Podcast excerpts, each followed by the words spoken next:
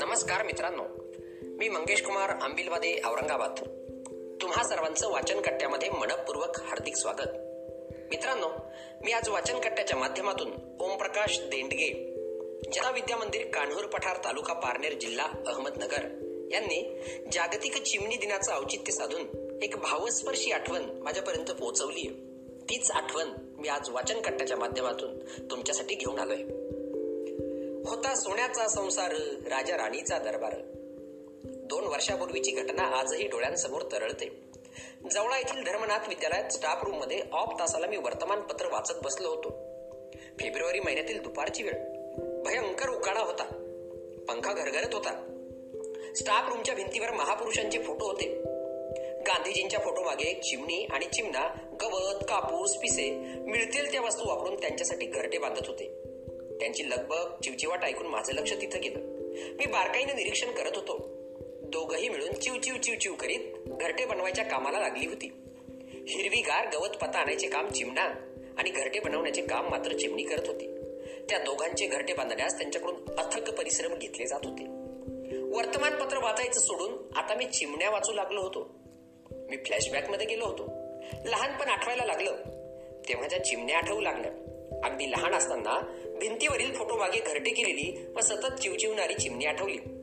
सकाळच्या कोवळ्या उन्हात धान्यवाद किडे टिपणारी चिमणी. पावसात खिडकीच्या चौकटीवर बसून पाऊस थांबायची वाट पाहत एकीकडे घरात धाकधुकीने पाहणारी चिमणी. घरटे बांधायला चटईवा केरसुनीच्या काड्या घेऊन भिरभिरणारी चिमणी. सगळं सगळं मनपटलावर स्पष्ट दिसत होतं. लोक कबुतरे पोपट पाळतात. कबूतर घरात कुठेतरी खोक्यात तर पोपट पिंजऱ्यात. दोन्ही पक्षी घरी पाळले जात असले तरी घरातले वाटत नाही. या सर्वांच्या मनाने घरात वावरणारी पण तरीही कधी कुणी न पाळलेली चिमणी अगदी घरातली वाटते.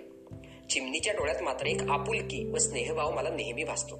नेहमी घरात येणारी पण तरीही एकदम न घुसता आजूबाजूला उडत चिवचिवत थोडा अंदाजा घेत घरातल्यांना आपले आगमन कितपत रुचेल याचा विचार करत हळूच आत शिरणारी व पटकन काहीतरी टिपून भुरकन उडून जाणारी अशी ही चिमणी असते कधी कुणाच्या आध्यात ना मध्यात.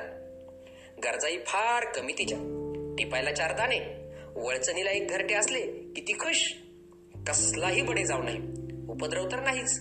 तसेच मोठे देखणे रूप वा मंजूळ आवाज वगैरेही नसला तरीही सर्वांना आवडणारी अशी ही चिमणी. असं सगळं चिमणीविषयी विचारचक्र फिरत असतानाच अचानक धातूसारखा नाद कसला तरी दबका आवाज यामुळे माझी विचारतंत्री भंगली. स्टाफ रूम मधल्या कपाटाखाली काहीतरी लोटलं गेलं होतं. झटकन उठून कपाटाखाली टोकावलं आणि धक्काच बसला. त्या चिमण्याचे धडा वेगळे झालेले रक्ताळलेले शरीर आणि एका बाजूला पंख्याच्या पात्यामुळे विलग झालेले त्याचे डोके पाहिले. निक्षणभर शांतच झालो. मी मटकन खाली बसलो. लाज शरम अपराधीपणा कनकोंडेपणा सारं काही दाटून आलं होतं त्याच क्षणी. धडा वेगळ्या झालेल्या त्या चिमुकल्या चोचीत गवताची पात तशीच होती. काय गवताची पातच होती का त्या चोचीत? मित्रांनो चोचित होतं उद्याच्या सुखी संसाराचं स्वप्न. चोचीत होतं उद्याचं उज्ज्वल भविष्य.